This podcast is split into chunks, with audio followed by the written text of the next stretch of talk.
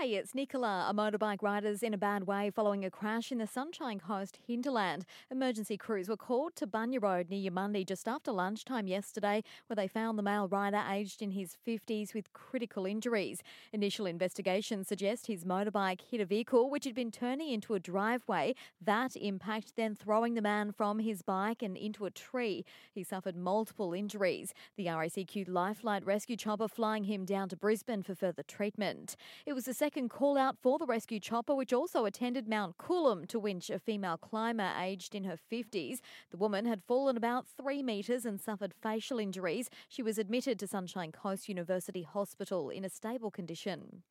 Another cool start to the day. Maroochydore getting down to around 5 degrees and below 1 in Gympie. It's prompted Queensland Ambulance to issue a warning about the weekend ahead if you're planning on filling a hot water bottle or lighting a fire. Just with these, we want to encourage people to ensure that they have vigilance with children, especially around those hot drinks and foods. So, placing pots at the back of the stove, you know, putting up those hot drinks on tables where little hands can't get it, covering up fireplaces or putting barriers around, and just ensuring that everyone is supervised, especially kids around open campfires. That's emergency medical dispatcher Emily Mildred there.